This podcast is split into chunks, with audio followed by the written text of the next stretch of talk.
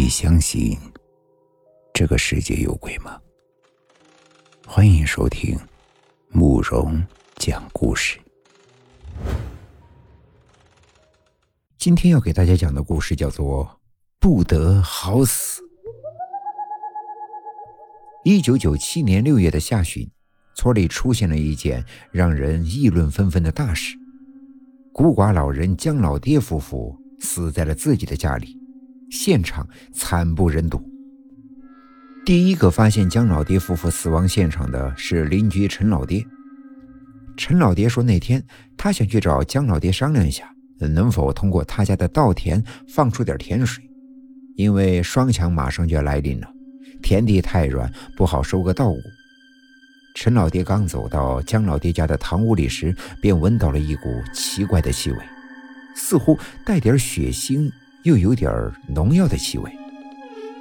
陈老爹没有多想，推开了虚掩的房门，走进门一看，眼前的情景差点让他吓出尿来。陈老爹看到姜老爹夫妇死在了房间里，而房间的气味让他差点没有呕出来。姜老爹是上吊自杀的，就吊死在房间的横梁上，死前穿着一件粗布短袖和粗布裤头，舌头伸出了一截，被牙齿紧紧地咬着，眼珠泛白，瞪得大大的，仿佛死不瞑目。地下一滩呛鼻的暗红的血，血液是从被割开的手腕上流下来的，滴到了房间的泥地上，浸染出一大片暗红色的泥地。姜老爹的老伴儿就躺在床边上，地上放了一个农药瓶子，是农村家里常用的一种杀虫剂甲氨磷。显然姜老爹的老伴儿是服毒身亡，因为他的嘴角还有些许白色的泡沫，想必死前极其痛苦。而床上的凉席都被姜老爹的老伴儿的手呀抓的是破烂不堪，连死前所穿的灰白色的的确良衬衫都被扯破。房间里很整齐干净，尽管那个时候大家住的多数是红砖灰墙泥地的平房，看得出来这两夫妻平日里勤于收拾，但房间现场的灰白色的石灰墙壁上却写下了一个血红的大字：你们全家不得好死。姜老爹夫妇在村里是老实厚道，很早之前就有三个孩子，有两个得病去世，还有一个女儿嫁到了广东的某个城市，逢年过节才归家看望一次父母。村里人想尽办法通知了他的女儿女婿回来料理丧事以及处理姜老爹的遗物。丧事很简单，姜老爹的女儿也悲痛不已，但悲痛归悲痛，六月的天可耽搁不得尸体的存放。于是姜老爹夫妇在村里人的帮助下匆匆地上山埋葬后，女儿女婿也回去了广东。发生了这样的事情，村里茶余饭后自然有了话题，于是村子里闲时的聊家常便纷纷地议论起来，特别是那墙上的血字。哎呀，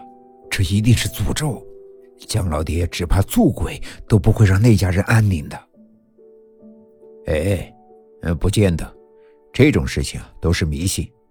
姜老爹或许是气不过、啊、斗不过那家人自杀死的，死前那句诅咒的话也是正常的。哎，你们注意到没有，那家人前天还去了南岳衡山，估计是拜道去了，也不知道有什么用。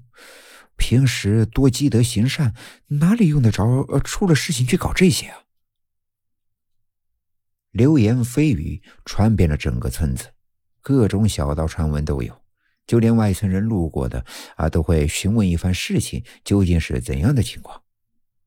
村里人所指的那家人，其实大家心里都很清楚，许多村民都觉得姜老爹夫妇的死与那家人脱不了干系。不过碍于大家都是一个村的人，低头不见抬头见，不太方便直呼其名罢了。何况那家人在村里村外的势力可不是他们能与之抗衡的。这邻居们口中的那家人，其实就是江老爹夫妇的邻居，不过隔了三户人家而已。这家人呢、啊、可不得了，村里人是无人不知无人不晓，与他们吵过架动过手的不少，但没有一个能在他们的手中占丁点便宜，反而还要吃亏。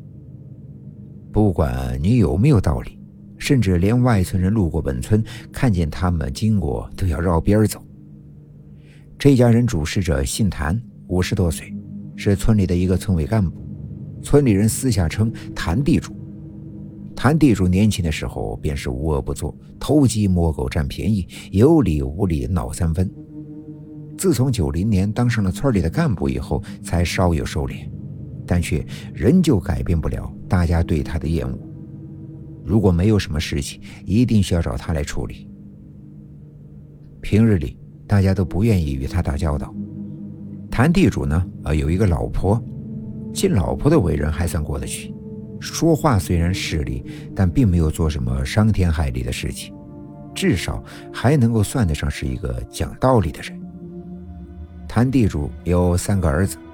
大儿子在其父没有担任村干部之前，一直开着一辆货车跑货运。在家里老爹当官之后，便强行组织了村里的其他货运车一起跑。他联系业务，收取高额抽成，不听从他的安排，那就别想发车跑运输。曾经有一个人不与之为伍，在一次开车回家的路上，被一群流氓路霸拦下，打成了重伤。